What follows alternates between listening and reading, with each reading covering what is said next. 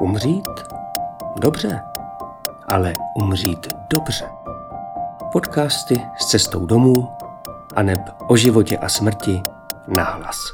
Smrt je jako mávnutí křídly, řekla jednou máma. Měla pro tyhle průpovídky slabost.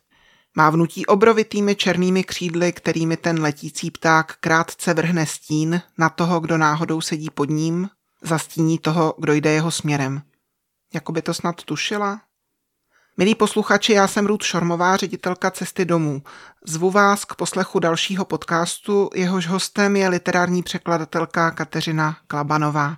Děkuji, že jste přijala mé pozvání. Vítejte. Ráda. Dobrý den.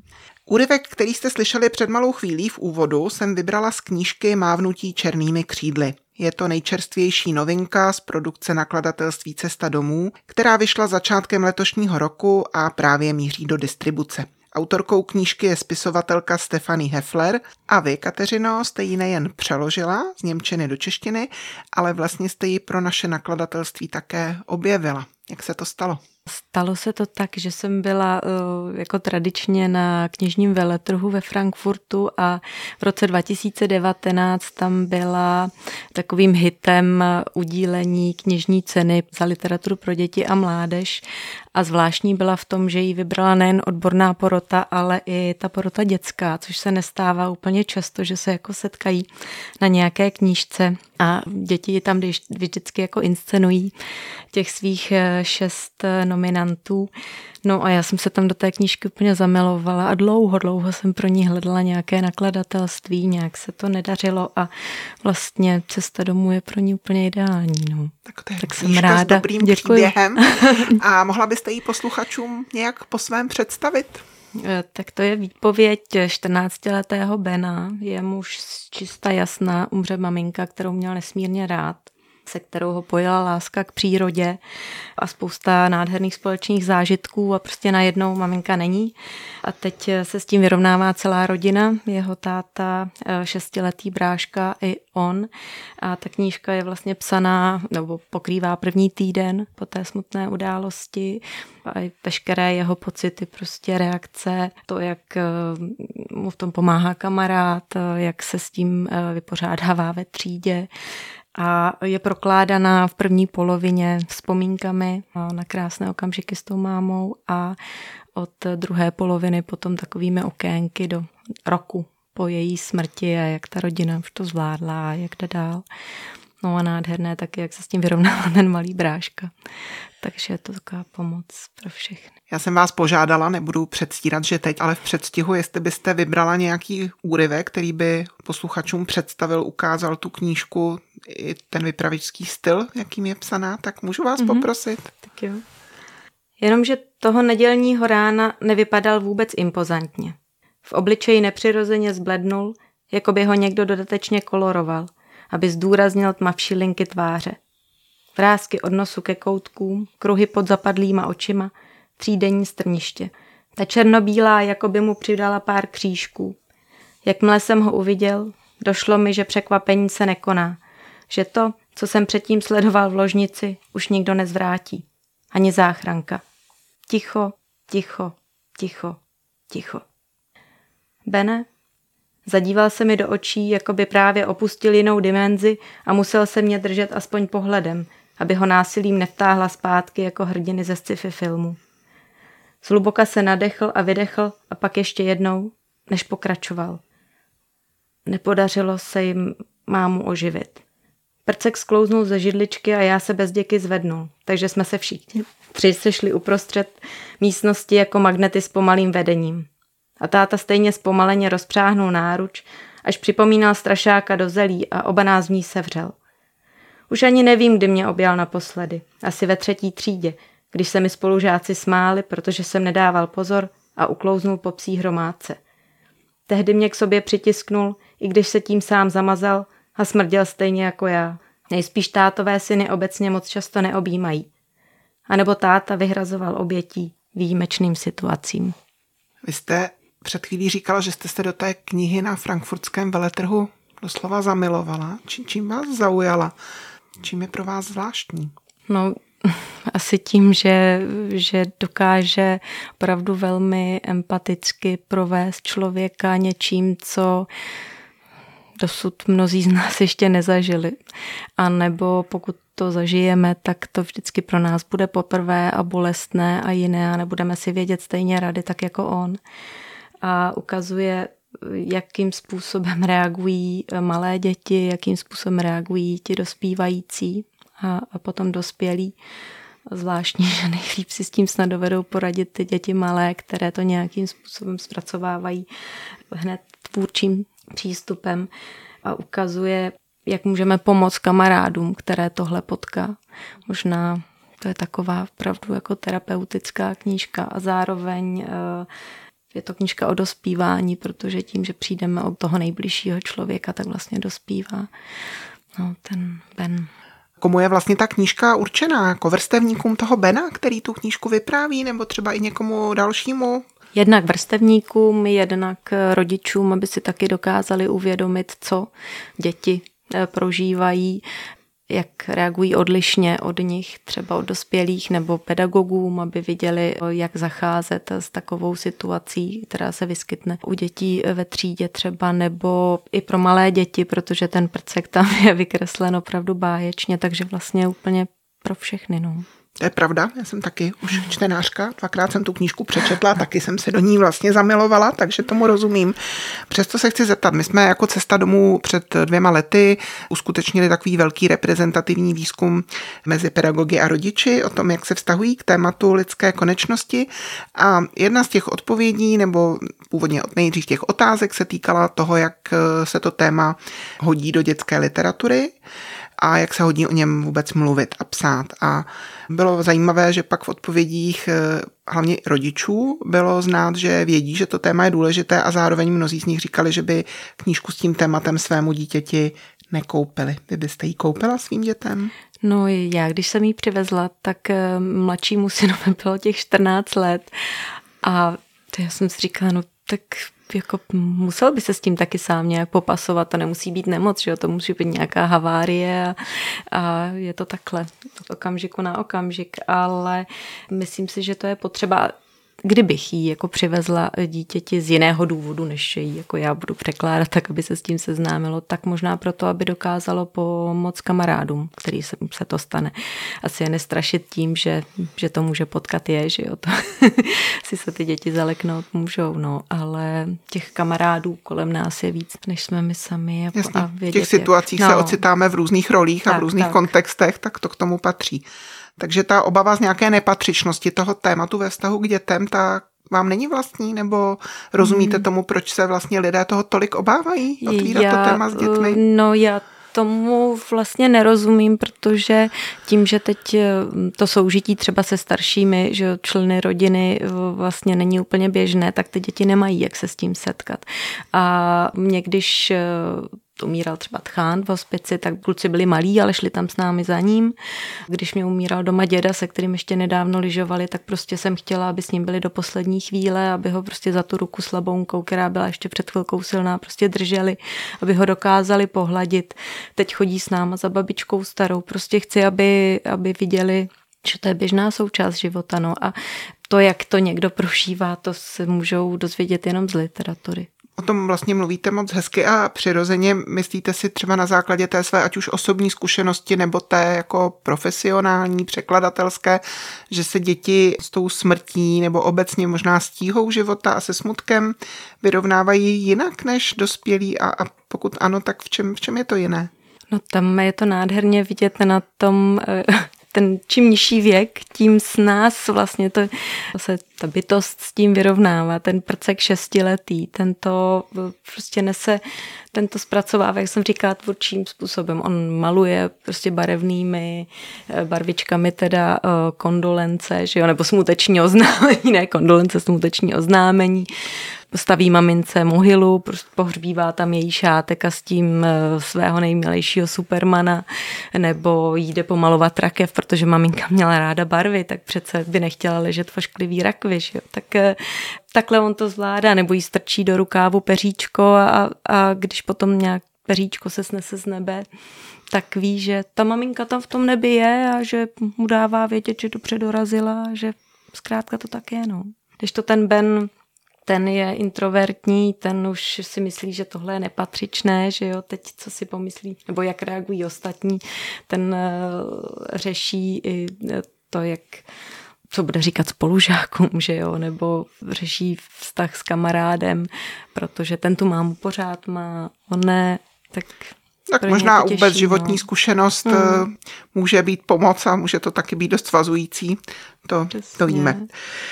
Milí posluchači, tohle je podcast domácího hospice Cesta domů. Dnes si povídám s Kateřinou Klabanovou, překladatelkou anglicky i německy psané literatury o nové knižce Mávnutí černými křídly. Kateřino, jak vůbec vznikne překlad knížky? Přečtete si ji nejdřív celou, jednou, dvakrát, mnohokrát. Co musíte udělat, abyste se mohla do té práce vůbec pustit? Tak já si určitě vždycky přečtu celou. přečtu si ji tak jako jednou a abych dokázala prointerpretovat eh, celý ten příběh, jednotlivé postavy, jednotlivé situace, dokázala eh, jsem si nějak jako najít na to nějaký jednotící styl a věděla jsem, co, jaké záludnosti mě tam čekají. To jako si nedovedu představit, že to někdo dělá bez přečtení celé knížky přede mnou. A pak? Pak, pak už se pustíte do jednotlivých už, stránek, eh, prostě pak jo, začnete pak na straně jedna? No jo, jo. A já překládám teda docela na čisto, ale samozřejmě, že potom to čtu po sobě znovu eh, s originálem a ještě jednou, když je to hotové, tak jako čtu pro kontrolu toho, že jako sedí stylisticky, že, že se jako podařilo zachytit humor nebo ta jímavost nebo vůbec soudržnost, že to plyne dobře. Takže pak pak se mi to vrací, že jo, když to odevzdám, tak se mi to vrací v, po redakci, pak se mi to vrací v korekturách, takže to čtu třeba dohromady, já nevím, sedmkrát až desetkrát. Hmm. A tenhle překlad Mávnutí černými křídly byl něčím specifický, třeba protože tím vypravěčem je rozpívající kluk, nebo kvůli stylu toho té hmm. autorky? E, on ten styl jako není nějak vyhraněný, ale protože je to ich forma, je to vyprávění v první osobě, tak to je vždycky nejzáludnější ku podivu překladatelsky, protože to je zachycení myšlenek a přirozené mluvy a naší mateřštinou, vlastně hovorová čeština, kdežto člověk má dojem, že by měla být literatura psána spisovně, ale to by působilo v takové situaci dost jako sešněrovaně, nepřirozeně. Takže já se vždycky snažím formulovat ty věty tak, aby to opravdu jako bylo přirozené a někdy je to docela obtížné. No. Já, Kateřino, vím, že další vaší e, srdcovkou, tak jste to sama nazvala, byla i další knížka, nebo spíš knižní série, kterou jste také překládala z Němčiny. E, jsou to nevýdaná dobrodružství desetileté holky s přezdívkou Své hlavína a ani ten její příběh se nevyhýbá těžkým tématům. Představila byste i tuhle knížku? Hmm, to je snad ještě větší srdcovka moje. Eh, také z Němčiny od eh, mladého autora eh, Fina Oleho Heinricha. A je to teda trilogie, zatím vyšly jenom dva díly v Práhu, za co jsem teda alespoň, alespoň takhle vděčná. A to je zase oboji se smrtelnou tedy nemocí maminky, která se ale zároveň pojí s rozbitím rodiny, se ztrátou domova původního, protože ona se přesouvá s maminkou do domku, kde se jí bude eh, žít s nás, protože ta maminka má amyotrofickou laterální sklerózu, což je nevyléčitelná tedy nemoc. A ta zatvrzelá své hlavína, ta se snaží prostě s tím bojovat. Ta jako, eh, chce to nějakým způsobem změnit, ale ta knížka je teda velmi jazykově, stylisticky náročná, to je plná slovních hříček a plná eh, humoru, a, protože ona je své hlaví na všechno, má svou své hlavy, je tam své hlavidentka a jsou tam takovéhle jako špeky překladatelské a to mě nesmírně bavilo teda no a to je taky úžasná knížka, kterou si myslím, že by stálo za to, aby si lidé přečetli. Tak no, rádi doporučujeme, i když ji vydal někdo jiný. Když někdo umře v knížce nebo ve filmu, vždycky prší, nebo se to stane v mlze, nebo zataženou oblohou neprojde ani paprsek. To se k smrti hodí, podtrhne se tím tíživá chvíle. Já každopádně věřím, že nejdůležitější je vyprávět pravdivě, což platí i o počasí. A pravda je taková, že když mi najednou a naprosto nečekaně umřela máma, svítilo sluníčko. Byl podzimní den, kdy se jablka na stromech červenají a voní tak sladce, že by se vám na ně zbíhaly sliny.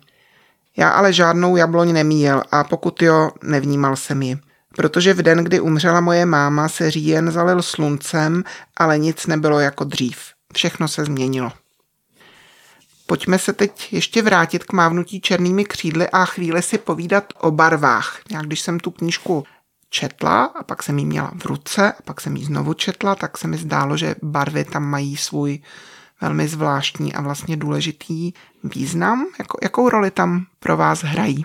Oni ukazují, že smrt by vlastně černá být neměla, že barvy ji odlehčí a zakomponují do přirozeného života. Ta maminka byla nesmírně živá. Ten táta ji označuje za nejživějšího člověka, až příliš živá. Ona to tu rodinu až tím rozčilovala, jaká byla taková vlastně pubertální. Ona to byla scénografka. No, zrzavé vlasy a malovala si červeně svítivě pusu a nosila jako zářivé barvy. A prostě takový ten jásavý přístup, rozjásaný přístup k životu.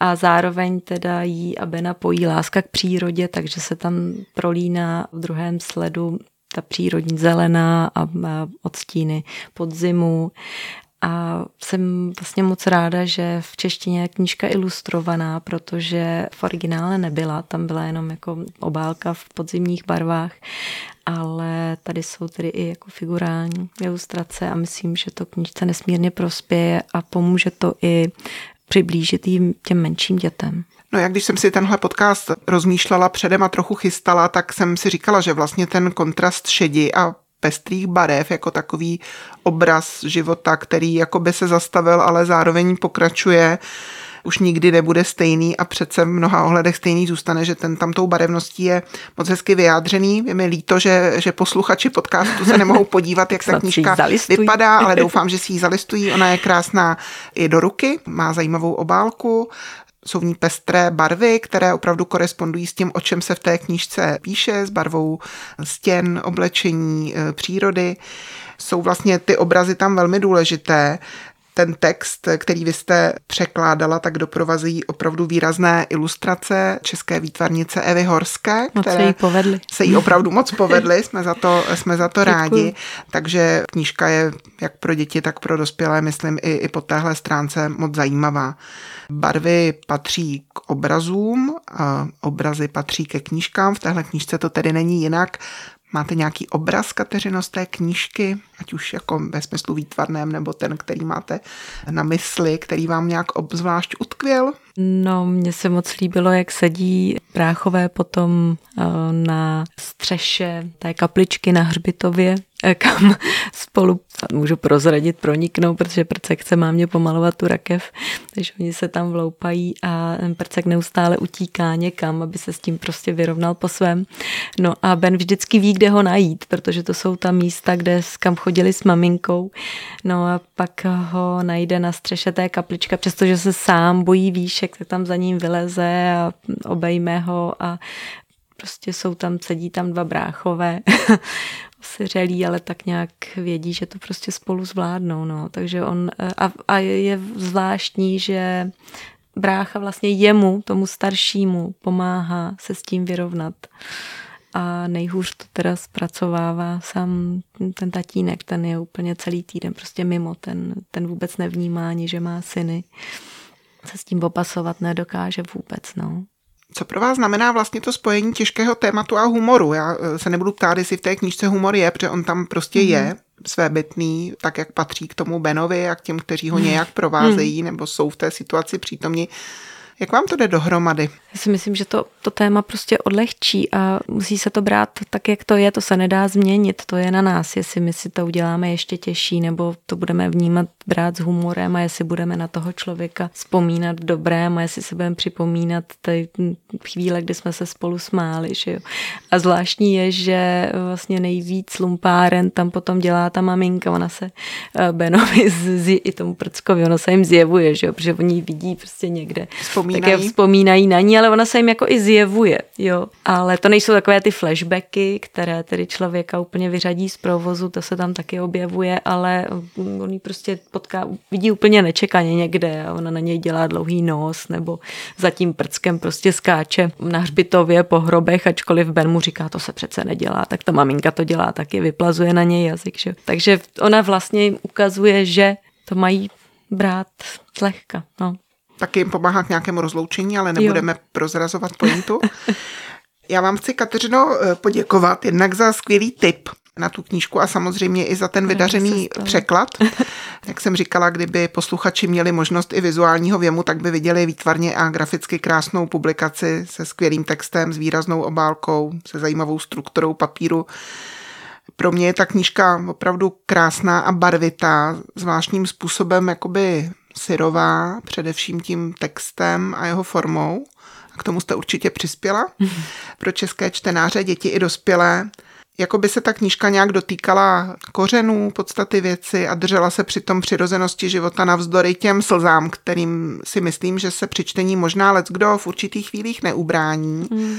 A zároveň to není prvoplánově jenom smutné čtení. Ta ne, knížka ne, ne. opravdu je o těžké situaci, která k životu patří, ale zároveň bych chtěla ujistit posluchače, že to je opravdu i knížka o dospívání a o tom, jak se vlastně v tom náročném věku dospívání může kluk nebo holka vyrovnat i s tíhou, která mm. život provází a někam ho to posouvá mm. nebo jí. Já bych možná zmínila, jestli můžu, že vlastně tam jemu pomáhá se s tím eh, ne smířit, ale vyrovnat eh, spolužačka, která jak si vydělená, vyčleněná z toho kolektivu, ale právě zkušeností, která je podobná a oni se zbližují díky tomu, že mají podobnou situaci životní. Ono má trošičku teda jinou, ale tak on vlastně mění jeden cit za druhý, dospívá dvojnásob. No. no pro mě ta knížka je vlastně zajímavá i tím, že e, ukazuje, že navzdory tomu, že třeba ten nejbližší člověk, tatínek, který tam zůstal, je v těch prvních dnech po tom nečekaném umrtí své ženy jakoby vyřazen z provozu,